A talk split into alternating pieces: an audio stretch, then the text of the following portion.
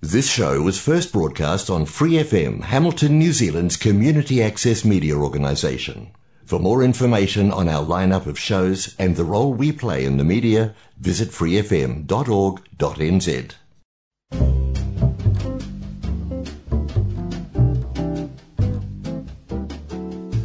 Kia ora, Brasil! O programa de rádio comunitária em Hamilton, na Nova Zelândia, para brasileiros ao redor do mundo. Que hora New Zealand, que hora Brasil, que hora mundo. Bom dia, boa tarde, boa noite. Espero que vocês estejam todos bem. Eu sou a Maia Rassegal, este é o Que hora Brasil, o programa da comunidade brasileira feito aqui na Nova Zelândia, em Hamilton, para o mundo todo. E hoje eu tenho uma convidada especial que está falando comigo do Japão, porque a gente vai comparar a situação que essa pandemia causou nos dois países, Nova Zelândia e Japão. A minha convidada é queridíssima, porque eu já conheço há muitos anos. Aliás, para mim, na minha cabeça, ela vai ser sempre essa criança, uma jovem adolescente que eu não entendo, não consigo conceber, inclusive, porque casou e teve filho. Não, criança não pode casar e ter filho. Mas, enfim, Suzana Miti, muitíssimo obrigada por estar aqui na Quero Brasil. Oi, Maia, muito obrigada por receber-me. Tia, para os nossos Oi. convidados que ainda não te conhecem, é, conta um pouquinho, você estudou, se não me engano, economia, contabilidade, não? Tô ficando maluca já. Estudei, não, estudei contabilidade. Ah, Fiz ciências aonde? contábeis. Hum, Eu fiz na FMU. hum. Formei em 2002, 2003, alguma coisa assim. Muitos Não, imagina. Não, não, não, isso, não, não. Você é criança? Criança não, forma- não forma com essa idade. Mas, enfim, e depois que você estudou contabilidade, você trabalhou nessa área lá no Brasil, né? Trabalhei, eu trabalhei na área de contábeis durante mais de 10 anos, né? Foi que me motivou, que me ajudou a levantar o dinheiro, né? Em relação a poder casar, construir, tudo mais. E quando depois que meu filho nasceu, aí eu virei tudo e mudei de área. Virei massoterapeuta. Massoterapeuta. Mas eu vi que você combinava com ah, coisas artesanais, né, que você estava fazendo. Também faço. Eu adoro costurar, né? Uma... Era um hobby que eu tinha, né? Para para desestressar. Então eu sempre gostei muito de costurar.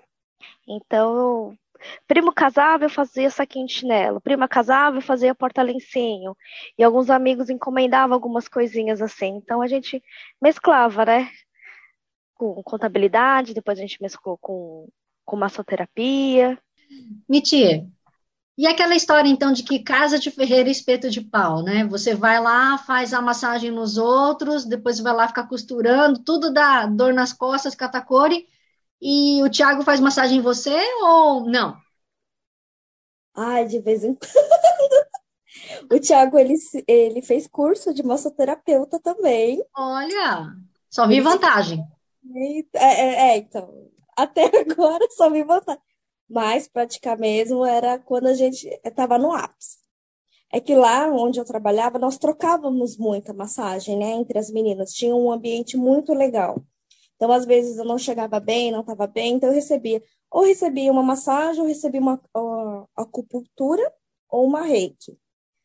É, o marido, quando eu chegava em casa, quando eu não estava muito cansada, eu fazia um, né, uma massagem rápida, porque o problema dele sempre foi lombar. Quase morria, mas saía vivo. Tá? Aí você pretende trabalhar com alguma dessas coisas no Japão ou o que que você pretende fazer? Eu já está trabalhando, eu nem sei. Então, vou ter a minha primeira cliente já na semana que vem, já, né? Muito Eu bem. cheguei aqui no Japão no, no dia 3, só pude sair, né, ver, né, o ar lá pelo dia 17. E eu fui convidada por uma comunidade brasileira, né, de uma igreja, a participar com eles. E aí, conversa vai, conversa vem, aí eu fui falando que eu trabalhei com massagem. E aí, fiz um pouquinho em cada um, né, porque o pessoal sempre aparece com uns catacorezinhos. Aí, uma delas, né, que inclusive é a Cristina, que tem me ajudado muito, desde que a gente se conheceu aqui, né? Ela é uma brasileira, casada já tá há 20 anos aqui no Japão. E aí ela falou: ai, não, então faz pra mim, vamos fazer uma massagem. Eu falei: super dentro. Que legal.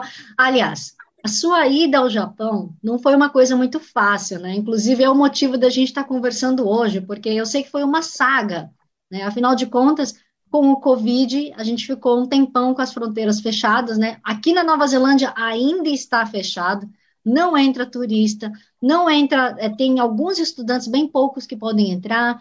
É, vistos de trabalho também, dependendo do visto de trabalho, não entra se você não for médico ou enfermeiro.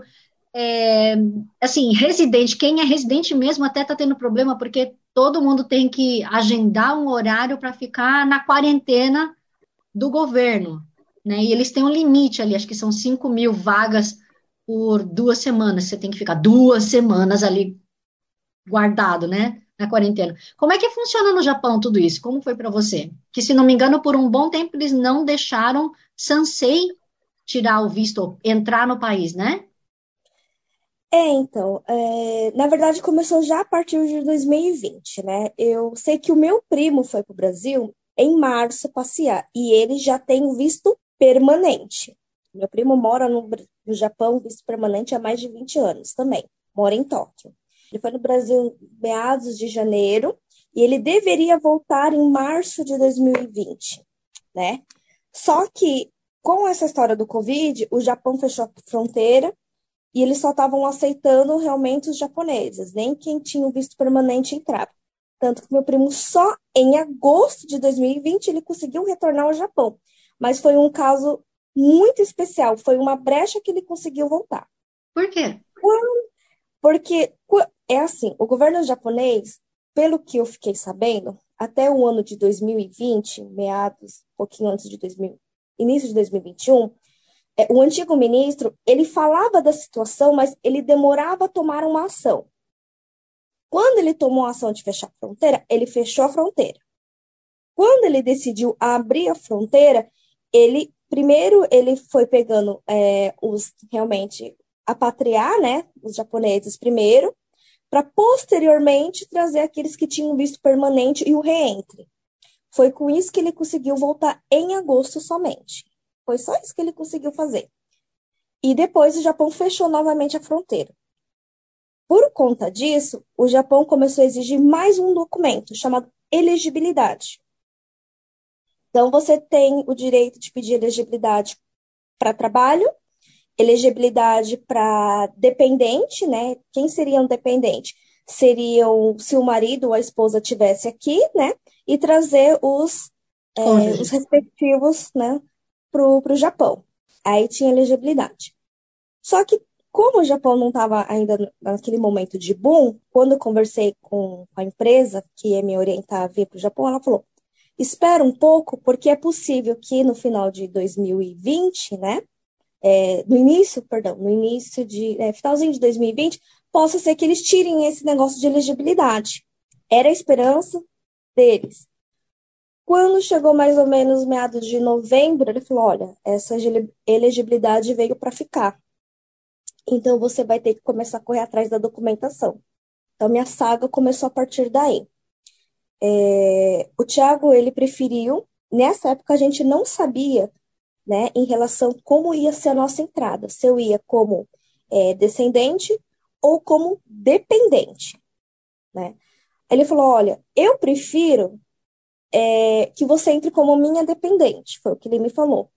E até então a gente não sabia absolutamente de nada. E comecei a correr atrás da documentação. Então eu vim com a documentação em nome da minha sogra. E aí começa o, o primeiro obstáculo que nós tivemos em relação a isso, né? É, você vai atrás de documentações, é, certidões antigas. E quando você retira a certidão, você tem que prestar muita atenção em relação ao nome, né? Ou ao nome do, dos avós, do bisavós, que está lá, se ele está corretamente. E isso você tem que comparar entre todas as certidões. Porque o Tiago teve o problema que na certidão de nascimento dele estava uma coisa, e na certidão de nascimento da mãe dele estava um, nome, um outro nome. Então, o processo que era para ficar uma semana no interior acabou levando duas semanas e meia, por conta da correção, existir somente um cartório. Então, começou daí. Aí eu consegui toda essa documentação em janeiro de 2021. Essa documentação eu tinha conseguido e trouxe para São Paulo. E aí foi onde eu comecei na dificuldade de ver como é que eu ia mandar esses documentos para o Japão. Porque encomendas estavam canceladas, você não podia mandar nenhum tipo de coisa para o Japão. O Japão não recebia, só recebia documentos. Então eu comecei a pesquisar valores de documentos para mandar. E para mandar um bolo de certidões e documentos, estava saindo na faixa de 500, 600 reais, só documentos. Aí é, Nova Zelândia estava 800. Eu mandei, eu é, consegui mandar algumas coisas 800. eu falei, é só umas 20 folhinhas, 500 com. Aí eu, né, comecei, comecei a rezar, né, porque nessa altura a gente só reza, né? E aí, conversando com uma amiga minha, que já estava aqui morando em Tóquio, já fazia uns cinco anos, eu contei para ela, falou, e aí, como é que tá a sua vinda, né? Eu sei que você já está um ano, Thiago. Falei, ó, eu tô à caça de uma empresa mais em conta para encaminhar os documentos, né? 500 reais, se você for ver, é o mercado do mês, né? Como é que eu faço com isso? Eu não estava mais trabalhando, né? Meus pais não quiseram que eu continuasse como massoterapeuta porque eu trabalhava com pessoas que viajavam de um poder aquisitivo maior e viajavam o mundo inteiro. Então, para mim era complicado e meus pais não queriam. Então, graças a Deus, a minha amiga Cíntia Nishikawa, muito obrigada a ela, ela foi quem falou: Olha, eu tenho um parente vindo no dia tal. É, manda esse documento lá para o interior, que ele traz, ele vai entregar nas minhas mãos e eu mando para o seu marido. É isso eu falo, foi o primeiro anjo que veio para mim, foi o que me ajudou. Né? Então, esse documento chegou até nossas mãos. O Tiago, ele deu entrada no documento no início de fevereiro, mas é, ele falou um nome que eu não me lembro. Eu falo Cosec, uhum. mas Cosec está errado. Uhum. Ele falou que é um outro nome, uhum. porque não é o Cosec. Então, enfim, alguma coisa da árvore genealógica. Então, ele levou dois, é, em vez de ter levado duas semanas, levou um mês para esse documento chegar.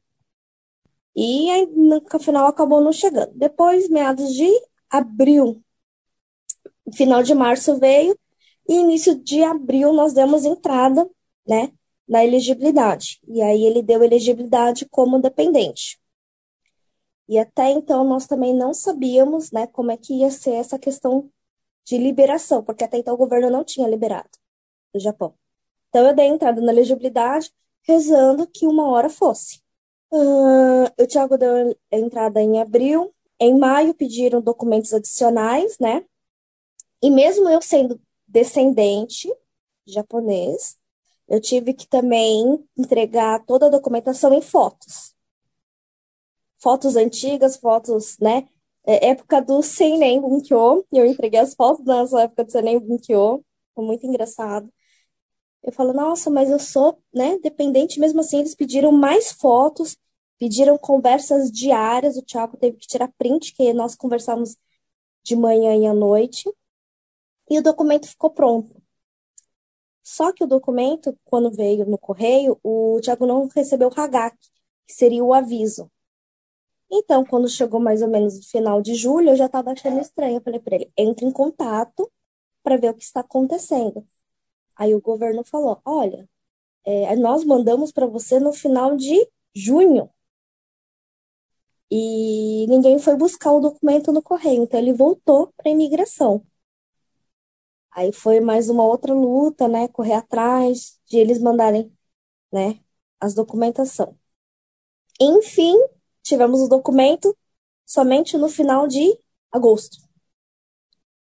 E aí, no início de setembro, a gente deu entrada para o visto. O visto não demorou, tá? O visto, a partir do dia que foi, deu, demos entrada, o visto levou 15 dias corrido. E aí, nesse até meados de junho, foi quando nós descobrimos que as fronteiras iriam abrir para dependentes. Então, isso já foi um alívio da gente ter conseguido tirar a elegibilidade como dependente. Muita, muita, gente tirou como é, sansei, descendente. Algumas famílias acabaram tirando como sansei e elas tiveram problema nisso. Então, conseguimos o visto. E eu trouxe a Mel né? A nossa gatinha do Brasil veio. Exato, aí é uma outra coisa que eu fiquei embasbacada, porque assim, só para você ter uma ideia, aqui na Nova Zelândia, se você quer vir com um pet, que seja gato ou cachorro, eles têm que ficar numa quarentena também. Você paga, uma entrevistada minha falou que ela trouxe o cachorro, um Golden, gigante, ele custou acho que mais de 5 mil euros. Ai, Jesus. Não, é. Nesse ponto, o governo japonês ele não é tão rígido, né? Na verdade, eu fiz todo o processo dela no Brasil com vacinação, carteirinha e o exame dela de sangue. Só que o exame de sangue dela tinha que ser feito nos Estados Unidos, que é um dos laboratórios mais caros. Não pode ser feito na Austrália. Por exemplo, na Austrália existe um laboratório, mas não pode. O Japão somente aceita os exames feitos nos Estados Unidos. Então, nós fizemos. A partir do momento que foi coletado o sangue dela, a gente tem dois anos para fazer a entrada dela no Japão. É, nós coletamos o sangue dela em 2020, então a gente estava no limite. Então, assim, o processo dela, eu gastei 3.500 reais. Só o Ai, processo. Meu Deus do céu. Que coragem. Isso é amor, hein? É amor. 3.500 eu gastei só o processo para mandar ela. Só para tirar documentos no cartório, eu gastei quase mil reais porque não foram simples, simplesmente tirar certidão, eu tive que arrumar o livro, processos antigos, né? Então toda correção você tem que ser feita para você aparecer o nome correto dos seus avós. Senão você não embarca, senão o, o governo não faz a elegibilidade correta, né? É, nós economizamos porque o Tiago conseguiu traduzir a certidão, senão era quase mais uns 70 mil ienes para conseguir a tradução das certidões e dar entrada ainda na elegibilidade, porque traduzir uma coisa, pagar para pedir elegibilidade é outra, né? Uhum. Então, Mas a tradução, desculpa, a tradução não precisa ser juramentada? Não. Pra, quando a gente deu entrada na elegibilidade, o Tiago, porque ele encam... você envia a original e envia a tradução. Não, não, eles não solicitaram juramentado. Eles não hum. solicitaram. Mas, como não sabemos o processo, nós pagamos um despachante para fazer isso. Hum. E aí, nesse processo todo, quando a gente estava para embarcar em novembro, é, na verdade, eu tinha feito a primeira solicitação para agosto, tinha passado tudo ok, o governo japonês tinha aprovado, só que eu não estava com visto ainda. Quando eu consegui um visto, eu estava para embarcar em novembro, uma semana antes, a empresa que eu havia contratado para embarcar mel, eles me ligam. Suzana, a parte de agricultura lá recusou a sua entrada. Existe um número errado no microchip da mel. Aí meu mundo caiu, né? Porque até então as fronteiras tinham sido abertas, né? Tinha acabado de abrir. E aí nós tivemos que, falei, e quanto tempo demora para eu conseguir consertar isso, né? A gente consertar isso. E aí eles falaram: olha, de 10 a 15 dias, eu te peço 15 dias. Aí eu falei: então tá bom, então eu vou embarcar no dia 29 de novembro. A primeira alteração a Lufthansa não cobrou, eu fui pela Lufthansa, né? Porque eu senti mais segurança aí pela Lufthansa, porque o meu primo comentou que a Lufthansa eles são mais é, receptivos com pets, né? Inclusive em Frankfurt, se você manda o seu pet é, no, no bagageiro, que não é bagageiro, tá? Eles têm um, centro veterinário enorme somente para eles. Então, eu me senti segura. Então, a, a, a primeira remarcação, a Lufthansa não cobrou. Então, para mim, foi um alívio, né? Eu tinha até comprado também o assento para eu poder ir com o Gustavo, né? Na, na janela, ficar mais tranquila em relação a isso. E aí, quando chegou no dia do embarque, no dia 29. De manhã, o meu primo tinha mandado um vídeo de uma moça aqui no Japão que faz um trabalho muito legal, que é LB Traduções. Ela mandou um vídeo falando que o governo simplesmente falou: fecha a porta. E eu tava com a passagem pronto para embarcar no dia 29. E aí eu entrei em desespero. Pelo menos você não entrou no avião e não chegou lá na porta, né? Imaginou chegar lá? Nossa, então, aí a agência, eles cancelaram, eles pediram para cancelar, né? E só que assim, o ruim, o que, que acontece? A imigração do Japão, na parte de entradas no consulado, só funciona a partir, começa a funcionar a partir das duas horas da tarde. E eu fiquei ligando o tempo todo, né? Esperando uma resposta. Quando deu duas e uma, eu liguei para eles. Eles falaram: não, você pode embarcar, porque você já tem o visto de. Você já tem elegibilidade, você já tem o visto né, de dependente, você podia ter embarcado. E nesse dia eu fui. Aí eu falei com meu pai, pai, eles falaram que pode embarcar. A agência falou, tenta reverter lá. Catei as malas, enfiei as malas no carro, catei a H, catei o filho, e às duas e meia da tarde eu estava correndo em direção ao aeroporto desesperadamente. E fui. E chegamos lá, é, o pessoal da agência também, do PET, também foi lá para me ajudar, e corremos, corremos, corremos, não autorizaram o nosso embarque, porque eles não conseguiam reverter. Quando você compra passagem aérea por uma agência, que ela é mais em conta, é a agência quem tem que reverter. E se eu fosse comprar uma passagem na hora para embarcar naquele dia, eram 22 mil reais. Somente Ai, ai. E aí eu voltei. E não tá sobrando dinheiro, né? Não, eu voltei para casa chorando, desesperada. É, eu tive que pagar da, da, do primeiro cancelamento, né, do dia lá pelo dia 15 de novembro para viajar no dia 29, eu tive um custo, né, por conta desse cancelamento. Mas a empresa, né, que eu contratei, eles arcaram com esse custo. Eles, eles reconheceram o erro deles e falaram: Suzana, esse erro foi um erro nosso e nós vamos te ressarcir em relação a isso. E eles arcaram com o custo. É uma coisa que, assim, super admirável da parte deles. Né? E aí, por conta disso, o, o cara da agência, né, que eu tinha, havia contratado para as passagens, ele falou: olha, a terceira remarcação você vai ter que pagar.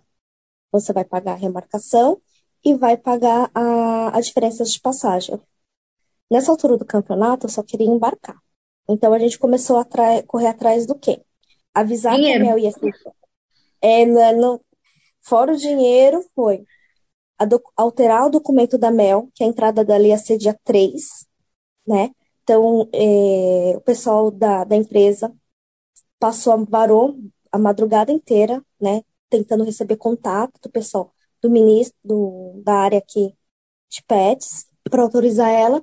E nós corremos atrás de conseguir uma passagem. Então, dia 30 foi um dia que eu fiquei incomunicável, foi um dia que eu fiquei em oração quase que o dia inteiro.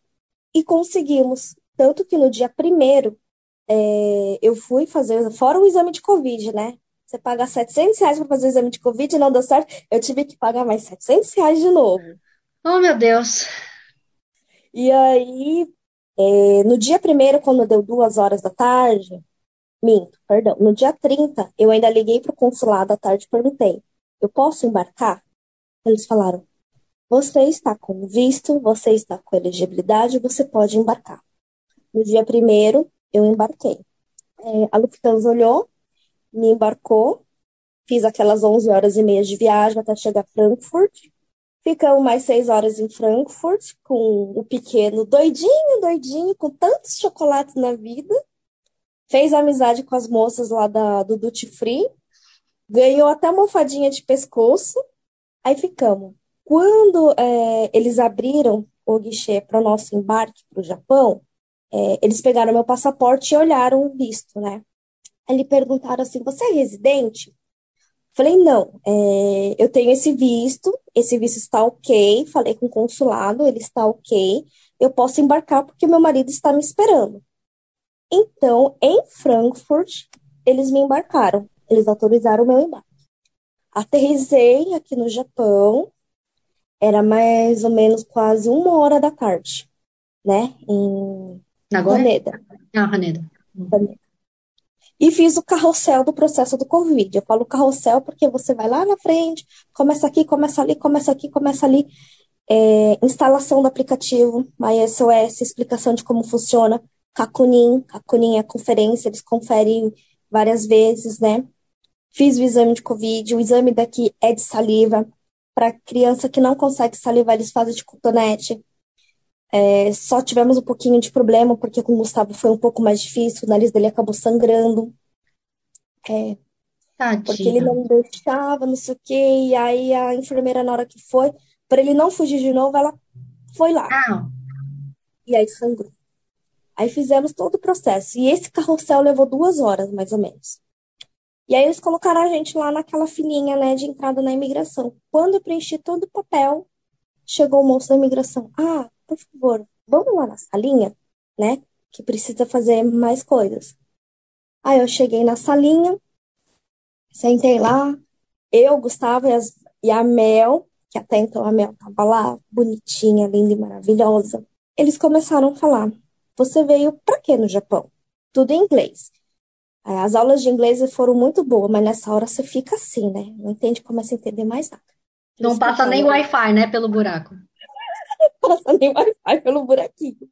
Aí ele falou assim: é, por que, que você veio no Japão? Eu falei, ó, vim no Japão, né, para ficar com meu marido, né? É, estamos, né, um tempo longe. E eles falaram, espera um minutinho. Quando eles retornaram, eles retornaram com pass com uma cópia do passaporte do Tiago, com uma cópia de entrada de documentos do Tiago. E aí eles começaram a perguntar: por que, que você veio separada do seu marido? Eu falei assim: olha, meu marido veio primeiro e eu vim depois de dois anos. Ele juntou o dinheiro para que nós pudéssemos embarcar para o Japão. Aí ele continuou: mas por que você desceu em Haneda e seu marido em, em Narita? Hum. Acho que era perto. Aí eu, Bom, mas meu marido desceu em Narita há dois anos atrás. Ele, não, seu marido chegou hoje. O que, que aconteceu? É, o que, que aconteceu? Como assim o chegou Thiago, hoje? O Thiago embarcou para o Japão no dia 1 de dezembro de 2019 e desembarcou no dia 3 de dezembro de 2019. Eu embarquei no dia 1 de dezembro de 2021 e desembarquei no dia, nos mesmos dias que ele. E eles começaram a fazer esse questionamento. E aí ele começou a perguntar, mas por que, que vocês fizeram? E começaram a fazer muitas perguntas. Então, era é, o senhor da imigração, né? E um tradutor também, que é da imigração, começaram a me fazer essas perguntas. E aí ele começou, mas o que, que vocês faziam antes? Eu falei, olha, trabalhava com massagem, é, o Thiago trabalhava na, no setor autônomo, e aí eles continuaram batendo na tecla, mas não, mas eu quero saber, então, por que, que vocês vieram separados? E eu continuei batendo na mesma tecla. Ele veio em 2019 e eu vim em 2021. Naquele inglês já desesperado, porque meu coração pulava. E quanto mais eu falava, tentava me explicar, mais a cara deles fechava, né? É, eles têm uma expressão bem séria, né? E, e parece ser uma pessoa, pessoas acabam muito frias, então eles fechavam. Então eles começaram a questionar. Eu falei assim, não. E aí o, o que eu entendi, o, o, inspetor, né, que falava inglês, falou assim: ela continua afirmando que ele veio há dois anos atrás. E aí o cara pegou e conferiu. Eu não sei se foi é, um lance muito rápido de leitura que ele errou o ano, não sei. Aí quando ele olhou assim para mim, olhou assim, ele virou assim para mim e falou assim: "Você sabia que o seu visto está cancelado. Mas, hein? O seu, o seu visto está cancelado. Você não pode mais entrar aqui desde o dia 1 de dezembro de 2021. Eu falo para vocês que foi uma coisa assim avassaladora essa informação para mim. Eu gritei um não. Eu não! E caí de joelho chorando. Não tinha mais o que fazer. E aí o Gustavo, que estava nessa hora entretido, brincando, ele veio correndo e me abraçou e perguntou o que, que aconteceu. Eu falei, Gugu, a gente não pode entrar, eles não estão deixando. E aí o Gustavo começou a chorar assim, dolorosamente. Eu quero meu pai, eu quero ver meu pai, é meu pai que eu vim ver. Eu quero ficar com meu pai, fala para ele, é meu pai. E aí foi quando a expressão deles mudaram, né? Eu acho que ninguém nunca deve ter chorado do jeito que eu chorei, a emoção do jeito que eu chorei. E aí ele pediu para eu sentar, para eu respirar, e ele explicou. O ministro do Japão, no dia 1 no dia 30 de novembro, ele decretou que a partir do dia 1 de dezembro todos os vistos de descendentes fossem cancelados, não importa quando eles foram emitidos. Ah, mas o senhor é de dependente. Oi? O seu era de O meu dependente. O meu era de dependente e foi cancelado. Inclusive os de dependentes foram cancelados. Não era de descendentes, de dependentes também foram cancelados. Não poderia ter. É, a Lufthansa de Frankfurt não poderia ter me liberado a, o embarque. E eles perguntaram: Você teve alguma questão em Frankfurt? Eu falei: Não. Você saiu para passear em Frankfurt? Eu falei: Não. Eu sei que eles estão em pandemia e eu não queria correr o risco. Eu fiquei às seis horas dentro do aeroporto de Frankfurt com meu filho e com a minha gata. Eu não saí. Porque eu sei que correria o risco, eu não quis correr esse risco. Ele, então, você não poderia ter embarcado. O seu visto está negado aqui dentro, você não pode entrar no Japão. E aí começou todo aquele processo de desespero, né? Eu, eu só chorava, eu não conseguia falar um pouco mais além daquilo, o Gustavo também. Eles pediram para me acalmar, e aí eles perguntaram assim: é, alguém viria? Eu falei: meu marido está lá fora. Meu marido está me aguardando. Porque dali eu iria para uma quarentena. Mas a Mel poderia ir direto para casa. Então o Thiago foi para buscar a Mel e as malas. Então era eu, quatro malas, né, no bagageiro. Do, foi, virou quase três malas de bordo com a Mel né? Mas você carrega blusa, travesseiro. Ele falou, então, é, acontece que o ministro cancelou no dia 1 de 30, né? No dia 30, e desde ontem, dia 2, ele falou, estava valendo isso. Eu não poderia ter embarcado em Frankfurt para o Japão. E eu falei, mas o que, que eu faço? Eu não tenho condições de voltar, eu não tenho dinheiro para voltar. Eu não tenho nada. E aí eles começaram a conversar entre eles, e eles falaram, seu marido está lá fora? Eu falei, está lá fora. Aí eu dei o número de telefone do Thiago, eles ligaram para o Thiago e foram conversar com ele lá fora. Eles falaram é o seguinte: nós iremos tentar um visto especial à sua esposa, mas nós não sabemos se ele será aceito ou se ele será negado. A gente vai ter que aguardar. Eu não sei o tempo de espera. E aí ele perguntou: Você tem condições de receber sua família? Ele falou: Eu tenho condições de receber minha família. E é engraçado, né? É, tudo parece que caminha para um jeito, né? O Tiago nunca carrega quase nada de documento, só os documentos necessários. E ele falou assim: Eu tenho condições. Ele falou: Olha. Ele falou assim: Não sei porque eu enfiei a caderneta da conta na minha bolsa para ir te buscar. Só sei que quando o cara perguntou: Você tem condições? Eu abri e falei: Tenho. Tá aqui. E aí ele comentou que um, os dois conversaram. Ah, daí Diogo, tudo bem. Ele realmente tem condições de recebê-los aqui. Ele tem condições de dar o sustento agora. Aí ele falou: Eu sei que você tem as condições, mas isso não depende de nós. Nós temos que fazer uma solicitação é, especial para sua esposa.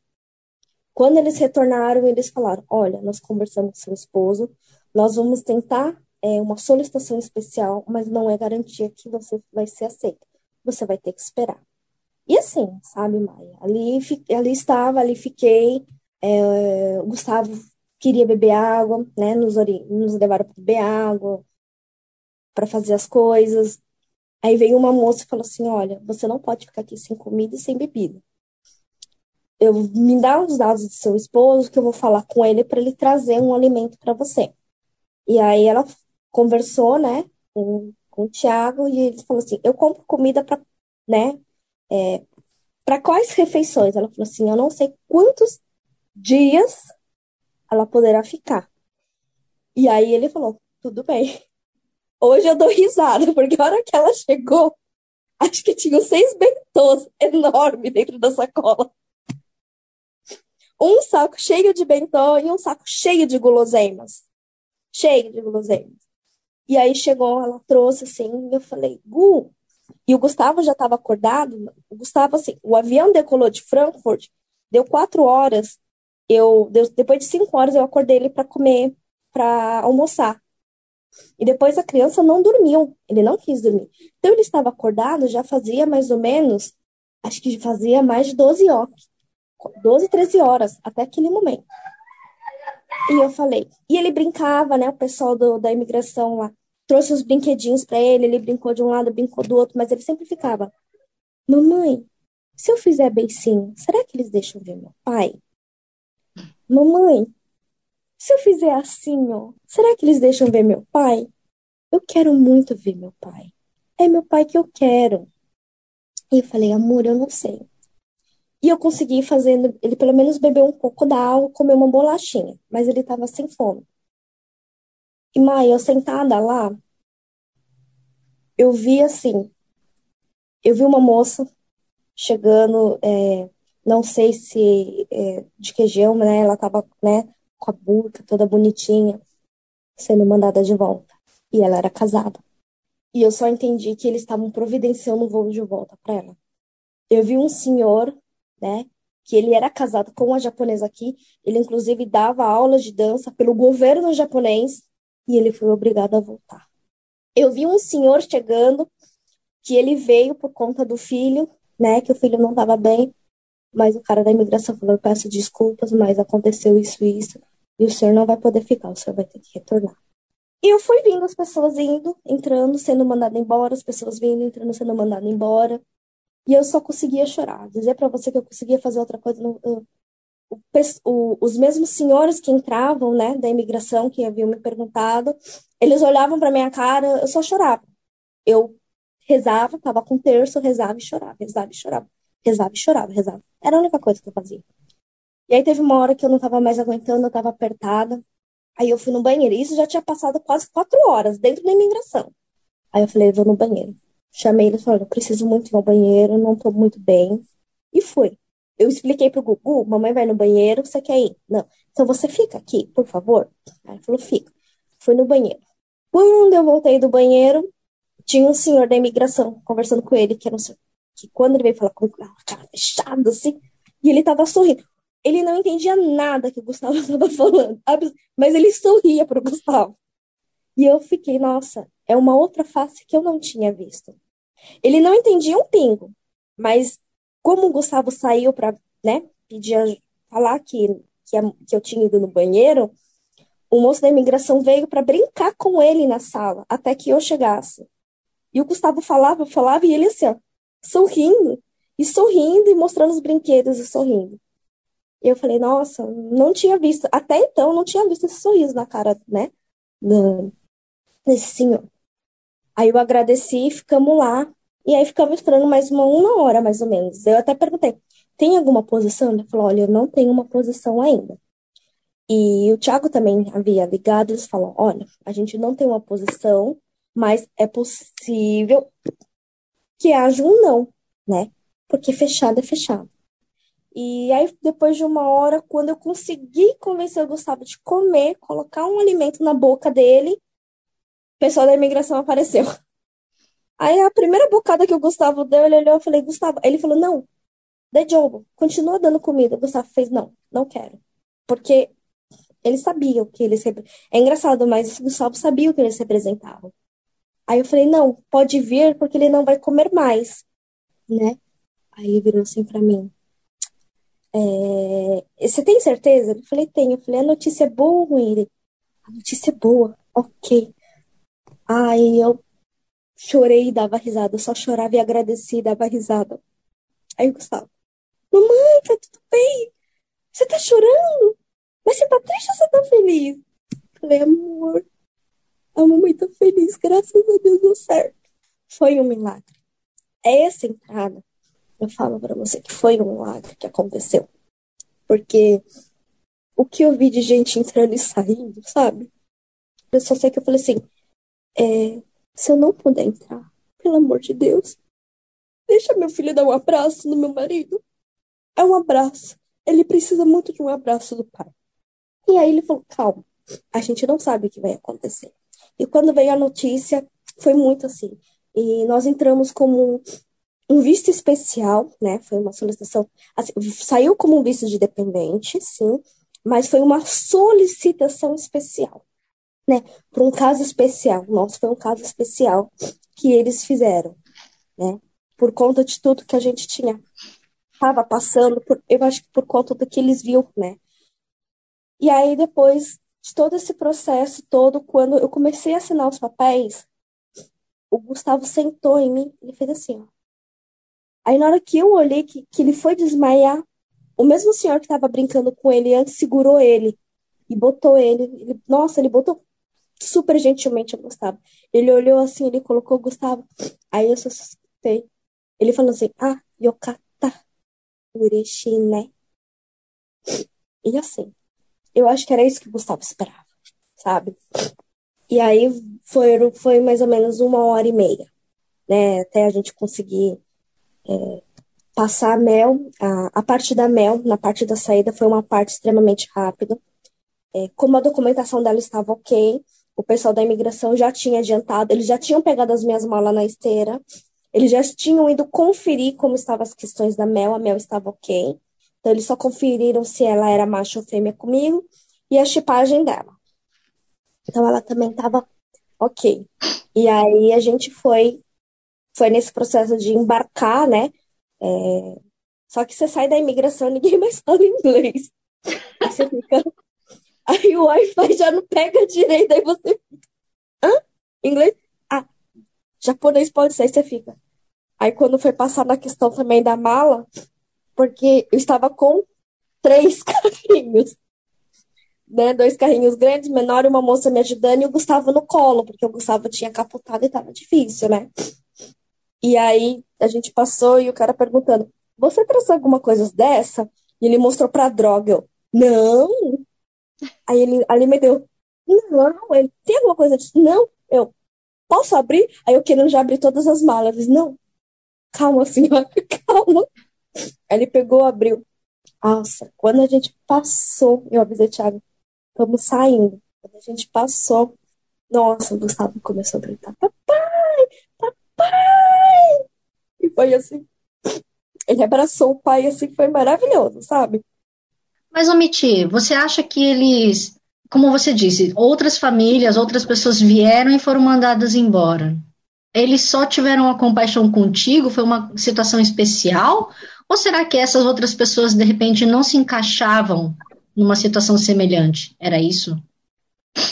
Maia, eu acho que a minha questão, acho que foi uma questão, acabou sendo uma questão especial. É uma mãe com um filho, né? E um gato? Um pet e um gato, né? E quando aconteceu comigo, eu falei, não, eu que eu chorei, eu falei, eu não tenho como voltar. Eu não tenho dinheiro para voltar. Eu não tenho condições de voltar.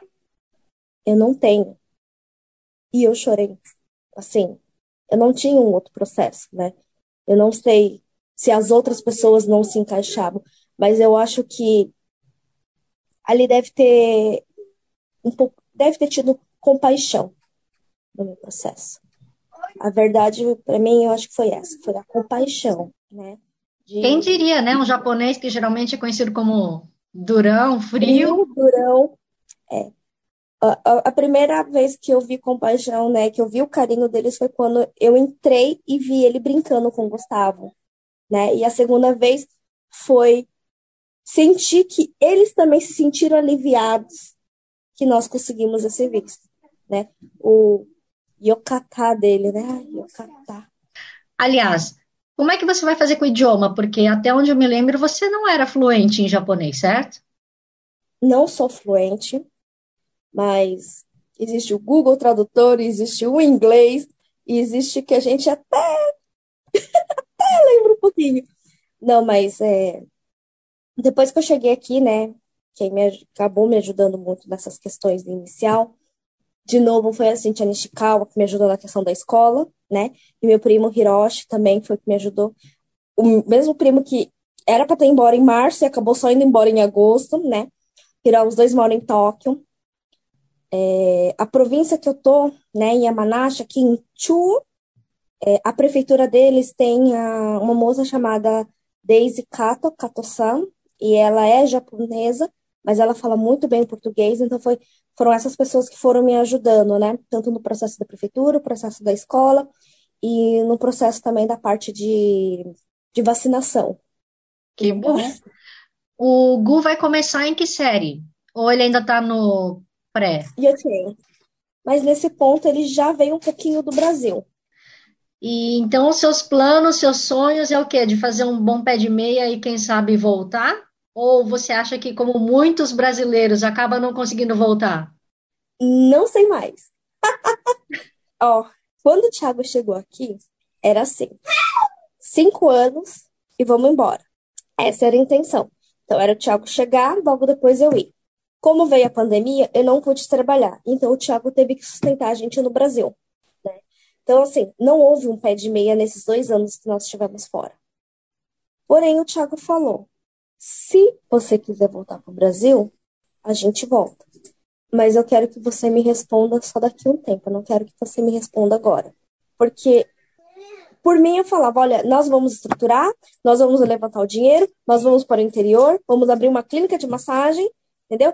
Eu e você vamos fazer o curso de acupuntura e vamos, bora lá. Mas eu não sei te dizer, né? É, quando eu cheguei aqui, nossa, quando eu cheguei em Tóquio, foi a primeira coisa que eu fiz foi so... quando eu saí do hotel, né? E o Thiago me levou embora, que eu fui vendo as paisagens, eu fui vendo as coisas. A única coisa que eu conseguia fazer era sorrir, né? É, é diferente de você ter a certeza de uma segurança. O Tiago falou: você não me responde agora. Pé de meia a gente tem que fazer, sempre. Né? Não adianta ficar esbanjando. Mas você, você vê, né? É, eu tenho muito receio em relação ao Gustavo na escola. Eu tenho medo do bullying, muito medo do bullying, né? Então, assim, o primeiro momento é esse. Mas se, se ele estiver bem estruturado aqui, não sei se eu volto. A única parte que é um pouco meio assim é a parte de saúde aos mais velhos, que eu tenho um pouco mais de preocupação em relação a isso. Japão, é, infelizmente, nessa parte não existe uma prevenção, só existe uma ação. Né? E no Brasil existe um trabalho muito forte em relação à prevenção no sistema de saúde. Então, é a única coisa que me deixa um pouco receosa. Mas são coisas que eu vou descobrir com o tempo. Então eu fico nessa divisão, né?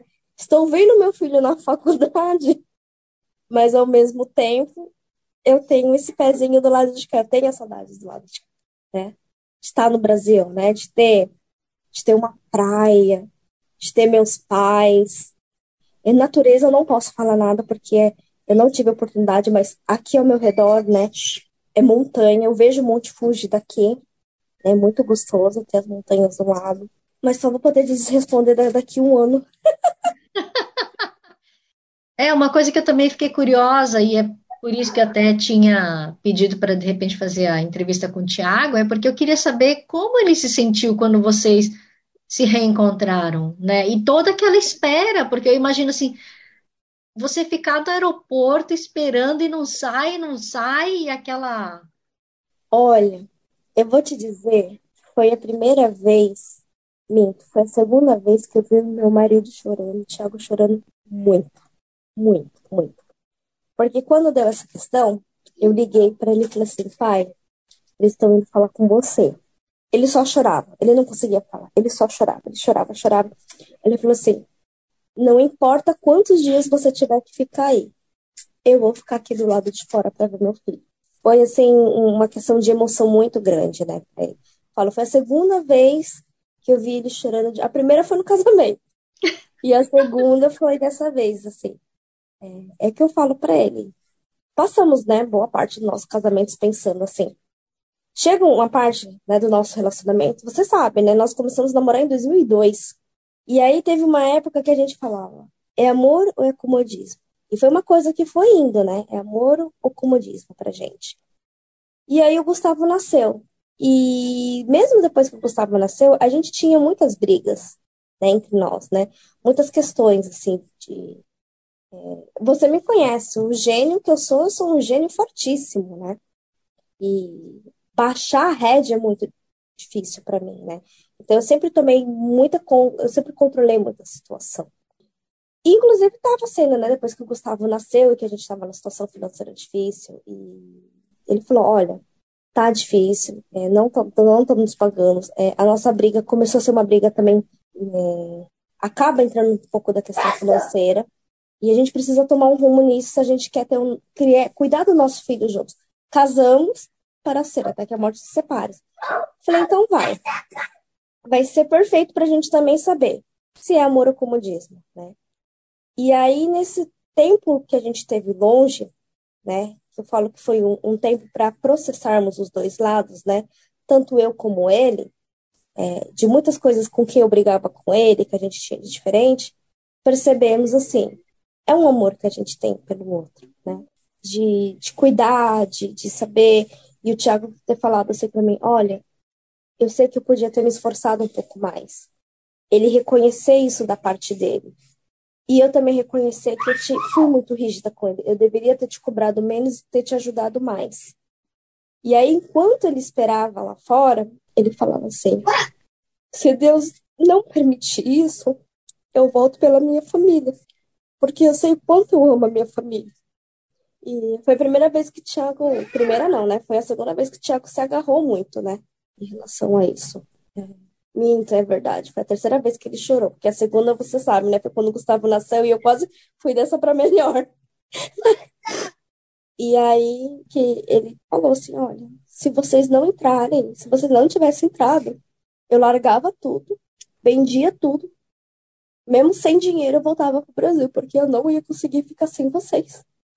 Faz uma falta muito grande. Ele falou: vocês fizeram uma falta muito grande para mim. E o caminho de desvio aqui, Mayra, para você se desviar é muito fácil. Homens que não amam realmente a sua família, a sua esposa, para desviar é extremamente fácil. E ele, e ele chorava muito. Quando ele encontrou o Gustavo assim, foi muito engraçado, porque o Gustavo ele falou assim, ele gritou, papai! E ele vai assim, né? Cheio, e ele pegou o Tiago, ele agarrou o Tiago de um jeito que nem o Tiago conseguia se controlar. Ele só chorava, chorava, chorava. E as pessoas em volta começaram a olhar aquilo e começaram a chorar no meio da situação junto, né? Porque foi um, um foi um encontro muito emocionante entre pai e filho. Eu te falo, porque o Gustavo ele não era de falar muito com o pai, né? Por vídeo. Ele fala, falava assim, tchau pai, tchau pai, tchau pai, tchau. Mas assim, a saudade que ele sentiu do pai, o encontro que ele teve, o quanto o Thiago chorou, e o abraço que ele me deu, que foi um, um, aquele abraço apertado, assim, você fala, tô em casa, cheguei, tô em casa. E aí vai, né? Aí você fala, nossa, Senhor, ufa, foi, né? Deu um alívio que a gente só chorava. E pessoal, isso é uma coisa que o pessoal viu muito lá, né? Eu só muito agradecer o pessoal da imigração, porque realmente eu acho que foi um trabalho de esforço muito grande que eles devem ter feito, né? Porque não, eu não pude entrar. Eu estava com visto cancelado segundo o ministro. Realmente, né? É, família é, é muito, né? Quando a gente ama, quando a gente realmente quer a nossa família, é muito forte. Falei, essa foi a prova de realmente que é família, né? Que realmente a gente descobriu. Nesses dois anos a gente descobriu. E naqueles últimos minutos, naquelas últimas horas, a gente descobriu. É amor ou é comodidade? É amor. Eu falei pra ele, é amor. Aí eu falo, é amor, né, pai? É muito amor? Ele, é. É muito amor. Por você eu dançaria tango no teto. Que bonito isso. Aliás, você já mencionando a música, então escolhe uma música brasileira e dedica para alguém. Por você eu dançaria tango no teto de Barão Vermelho e eu dedico de verdade pro meu marido. Porque Tiago Sugiura. Tiago Masato Sugiura, porque eu sei que ele literalmente sobreviveu no Japão para para chegarmos até aqui. O shiragohan dele, o moyashi, o tofu que ele comia todos os dias, foi para a gente estar tá aqui hoje juntos. E se eu tinha dúvidas, eu não tenho mais, sabe? É ele que eu quero ficar a minha vida inteira. É por ele que eu, que eu dou meu sangue, que eu dou minha vida. Por ele e pelo meu filho, entendeu? É por ele. Eu sou muito agradecida aos meus pais e aos meus sogros, porque eles fizeram o possível e o impossível para eu estar aqui hoje. Eles fizeram o possível e o impossível. O possível e o impossível. Eu sou eternamente grata aos quatro. Perfeito. Miti, espero que a sua adaptação e também do seu filhinho sejam tranquilas. Torço muito, sempre, sempre por vocês. Fiquei com o coração apertadíssimo em cada situação que você postava ali e sabendo essa distância, né? Porque o tempo é cruel nesse sentido de você ver o seu filho crescendo do outro lado da tela e você não poder cheirar, abraçar, né? Eu sei que isso deve ter doído muito para o Thiago. Então, todo, toda sorte, melhor para vocês, para sua família, viu? E também dedico essa entrevista especial hoje para cada um que esteja passando por essa situação de separação, né, que essa maldita pandemia causou, que a sua família representa uma, mas que foi um caso de sucesso, de reunião, e a gente ainda tem tantas famílias que ainda não conseguiram se reencontrar. Você viu várias, né? E aqui na Nova Zelândia também a gente tem várias que ainda estão sofrendo com isso. É uma pandemia que veio mostrar ao homem o que ele realmente quer. Né? Qual é o seu verdadeiro objetivo, né? Onde estamos sempre muito fáceis e mudanças muito rápidas. Pois é. Então, Mitty, muitíssimo obrigada por seu tempo, sua atenção. E meus queridos ouvintes, espectadores, espero que vocês tenham gostado. Como sempre, se você também tem algum projeto de vida, alguma experiência que você quer compartilhar, de repente pode ser algo que ajude uma outra pessoa que está passando em situação semelhante, isso aquece o coração da gente. É importante também desopilar, né? Compartilhar as experiências. Entre em contato com a gente, Cara Brasil, Brasil com Z, seja pelo Facebook ou pelo Instagram, que eu vou ter o maior prazer em dar a voz à comunidade brasileira e a gringa, aonde quer que ele esteja no mundo. E como sempre, eu não posso deixar de agradecer a Free FM, Vox Brasil e todas as rádios afiliadas que estão retransmitindo Quero Brasil. Assim como Kevin MacLeod pela trilha sonora de Quero Brasil, Poça Antigua. E a todos vocês, meus queridos ouvintes, um grande abraço, que a carra e caqueteano! Pra virar burguês Eu mudaria até o meu nome Eu viveria em greve de fome desejaria todo dia a mesma mulher